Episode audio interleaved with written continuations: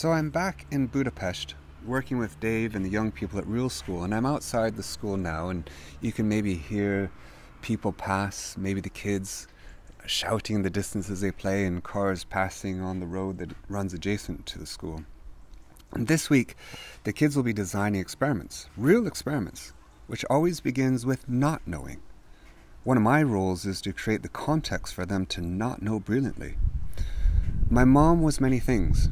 One was a context maker. On some Saturday mornings, we would go out on our balcony with our drawing pencils and large drawing books. We'd take the time to position them around us just so, under the Douglas fir trees, amongst blue jays and hummingbirds and gray squirrels, where we lived in Washington state. I knew the cost of these well made materials, and I knew the value of the time with my mom. She had five of us on her own while putting herself through nursing school. Sleep was not something that visited her often. Being aware of this, I felt respectful of them and her, and therefore respectful of the ideas that they might create in conversation with my mind. Creating a physical and emotional context to be in service is so often missed in our lives and the lives we create for others. Context, remember, is everything. Once situated, my mom would say, So, what are we going to invent today? When I'd answer her, her response is always a question, a leading question as well. Never, that won't work. People so often talk to the importance of creativity, of new ideas, of exploration, of love, but their actions often reveal just the opposite. And the most common action I hear teachers and parents and lovers saying is cynical criticism. This is not to say that one shouldn't be critical and encourage critical thinking is essential, but statements of negative certainty are cheap, they're unenlightened, they're unsophisticated, and they lack beauty, especially at the beginning of a creative quest. In fact, I found that such statements usually reveal the fear and narrowness of the certain person more than they reveal the quality of the uncertain one. Certain people are often less adaptive and agile in their thinking than those who have the courage to doubt. You see, negativity is easy. There are always more reasons why something won't work.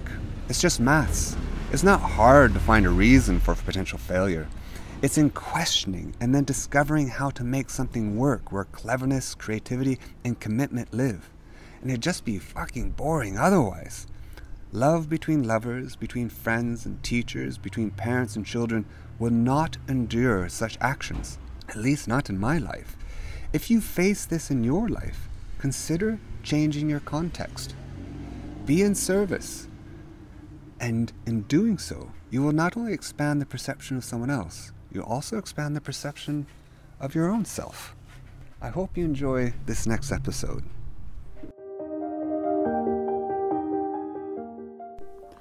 I arrived into Kirkland in Washington state last week, having driven from New York to Maine, initially for a lobster roll. I then turned left across the northern states, and it took about 18 days to get here, largely by ragtop mediated Brownian motion. The town of Kirkland is a small, charming, mask wearing town on the banks of Lake Washington across from the larger, currently riotous Seattle. I arrived in order to tend to the most essential of our human uncertainties our health. For the sake of privacy, I'll have to leave it at that, but suffice it to say, I discovered there is an inverse relationship between the wisdom of the brain and the withering of the body that shepherds it. It's real. While that reality can inspire denial and depression, my family chooses dark humor, which shines a light into the shadows of reality with love. In the next few days, I'll turn left again, but this time I'll leave the ragtop behind and I'll go by bike. I will retrace the same route I took 32 years ago down the west coast of the States. Last time, my mom remarkably followed me as my support vehicle. But because the body that carries the carrying heart cannot always retrace its steps, I'll cycle this time alone. But first, I needed a bike. The Bone Shaker was the nickname given to the earliest pedal bikes built in the 1850s and 60s. They shook your bones because not only were their frames metal metal, so too were their wheels. How remarkable was the toughness of the people who came before us. Before that, bikes without pedals or brakes came even earlier. First known iteration was in fact 1418 by Giovanni Fontana, an Italian engineer. The design had four wheels and a rope that was connected by gears. 400 years later, a German aristocrat and inventor named Carl von Drais built a two wheeled version in 1817 called the dandy horse or hobby horse. Now, 170 years later, I'm in Kirkland Cycles buying an evolved version of the hobby horse that couldn't be more different. It's made from carbon fiber and therefore light, stiff, and yet accommodating. It's efficient and smooth, and it's propelled with little effort. On my test ride, Huck, who sold me the bike, told me to turn right, then right again, then up a gentle hill so I could see how it felt. I did. Halfway to the top of this gentle hill, the bike felt great. I, however, was fucked. I'd gone not more than two minutes away from the bike shop and I was already tired. Suddenly I discovered that my daily runs were not enough. I was, and indeed am, not in good enough shape to complete the 1600 kilometers to San Francisco that lay before me. Which brings me to the point of this episode. We don't train and then live. We train by living. We don't overcome our fear of uncertainty and then step into it. We don't overcome our pain before stepping forward. We get in shape along the way through the exercise of living itself. While I'm not yet in the shape required to finish my adventure, I'm in good enough shape to start it. Adventures are hard, and at times we get sore and lost in mind, spirit, and body. My mind, spirit, and body are no different, since my chosen adventure embodies this metaphor, purposely so. The body doesn't lie, it's our brains that do.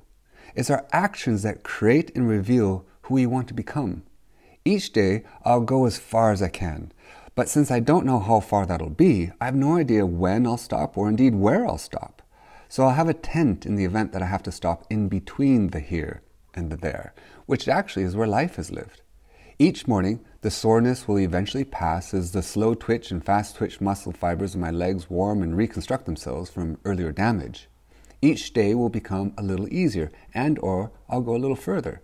Keep in mind that a bit of positive delusion is also important to live with a more positive outlook, which is scientifically true actually. In addition to delusion, another more useful fuel that propels us forward into living, that helps our brains to overcome the pain that seems inevitably to occur in our life, and may even help us to use that pain as a reason for ourselves to pedal forward, is to pedal for another instead of yourself. In this time of COVID, indeed, in all times, we've all seen, indeed, throughout history, we are here because of those who step forward first, into the fire first, into the protest for freedom and dignity of others first, into compassion with conflict first. Today, we call some of these people first responders who risk themselves every day for an anonymous other in a time of pandemic. Others we call parents, teachers, friends, and lovers, at least when done beautifully. We know from neuroscience that we will go further if it's for the benefit of another. The lab of misfits has shown that you'll even endure more pain if the endurance benefits another brain more than your own. We are wired this way, a wiring that can be lost if not exercised, if not maintained, if not kept in shape. For toleration is an exercise. Compassion is an exercise. Love is an exercise. Love is not a single decision from which we passively benefit in the future. It's every day. It's right now. As with all exercise, it is a choice because standing still is our default strategy. But don't be fooled. We can equally exercise our pride and anger. They too can become easier if you choose to exercise them instead. When I first cycled down the West Coast over 30 years ago, I had the added help of children with Down syndrome, specifically a school called Marywoods, which has since become part of Kindering. I decided that my ride would be in service of them, a modest gesture for a group of people doing far more remarkable things for others at far more personal cost than I. Being in service, no matter how modest, helps you contend with times of personal uncertainty, sadness, and pain it's a strategy that I highly recommend. It doesn't dissipate your pain. Rather, it helps you to engage with it directly from the perspective of expansion rather than contraction. Consider the fact that if you were to literally look inwards, you would need to lower your head and round your shoulders in order for your eyes to gaze navelward. This is a claustrophobic, disempowering pose. On the other hand, to look outward requires you to raise your head and straighten your back so that your eyes can gaze into the distance beyond yourself, literally and figuratively. It's a physically open way to see the world and yourself in it. As I discussed in previous episodes, to be in service in times of your own uncertainty helps you step into the not A of the pain itself, thus recreating the possibility of redefining it rather than maintaining its previously recycled meaning. Looking outwards tells your prefrontal cortex to look away from itself to the existence of another. Doing so will help create a positive feedback loop that will create your brain's intrinsic reward of dopamine and other neurotransmitters and hormones that will disrupt the negative neural attractor states of your brain.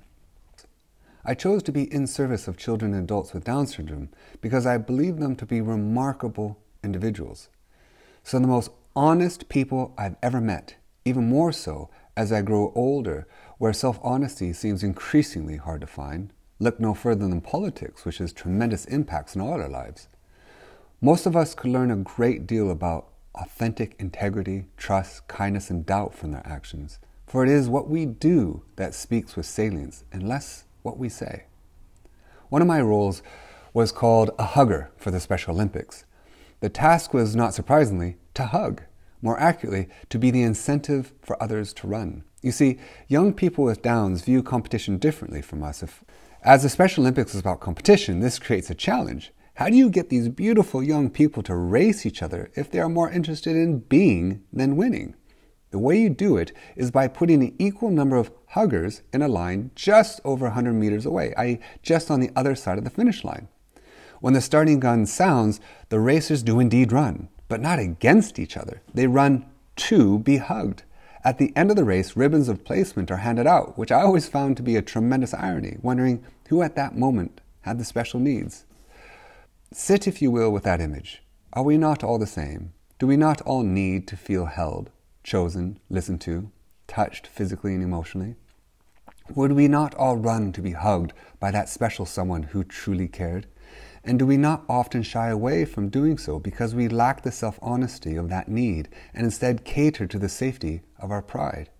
For our need to be hugged, physically and or emotionally, for a lifetime is vulnerability incarnate. We know from neuroscience research that it's really only through vulnerability that our brains create love. A love that has the possibility to expand when engaged with with humbling perspective of I don't know which is why the willingness of these special needs athletes to be vulnerable is one of the greatest courages and lessons I've experienced in my life. It's also why this second turning left, over 30 years later, is in service of raising money for the Special Olympics, to whom I would be grateful if you would donate. With that said, I'd like you to do two favors. The first is to donate financially or personally, if not to the Special Olympics, then to any cause that will give your cells the energy to pedal forward. The second is personal. My ride will take up to 30 days, partly because I'll continue to be guided by Brownian motion, this time cycle mediated. On my ride, I'll practice living by directly engaging my own uncertainties, insecurities, pains, and biased perceptions. I'd love it if you too could do it with me to use the next 30 days to create a practice that will exercise your life. Maybe it'll be to literally exercise, which is a great idea in the time of COVID or actually any time. Maybe it'll be love, to exercise your ability to overcome your pride and engage with self honesty. Whatever it is for you, big or small, right or left, I'd love to know what it is, since knowing will help my own cells have a reason beyond oxygen and ATP to propel my bone shaker forward. In fact, the Lab of Misfits would love to hear your examples of how you've chosen to exercise your life. If it's not too personal, please contribute to this growing list of purposes by emailing us at hello at labofmisfits.com to encourage others to do the same. Thank you so much for listening. My name is Beau Lotto, and thank you for listening to my Expanding Perception podcast, which will be an ever expanding story of the neuroscience of uncertainty and how we can not just cope with it, but expand because of it. My aim in creating this podcast is really to try to help you increase your perceptual intelligence which will give you the ability to make the decisions and take the actions that will foster a more loving, adaptable, and optimistic life in an increasingly uncertain world. My hope is that this podcast will help you in your journey to self honesty, which is one of the hardest journeys we can take in our life, since it's a never ending practice and might take you to places that you might want to avoid. But if you have the courage and compassion to go on this journey, you'll find that it's worth it. And it will create true authenticity in your way of being. A deeper consideration of many of the ideas in the Expanding Perception podcast can be found in my book, Deviate The Creative Power of Transforming Your Perception. You can also follow me and my Lab of Misfits on LinkedIn, Instagram, and Facebook. You can also take part in experiments on the Lab of Misfits website that we've designed just for you to help you better understand who you are. So thank you, and I hope you enjoy these episodes.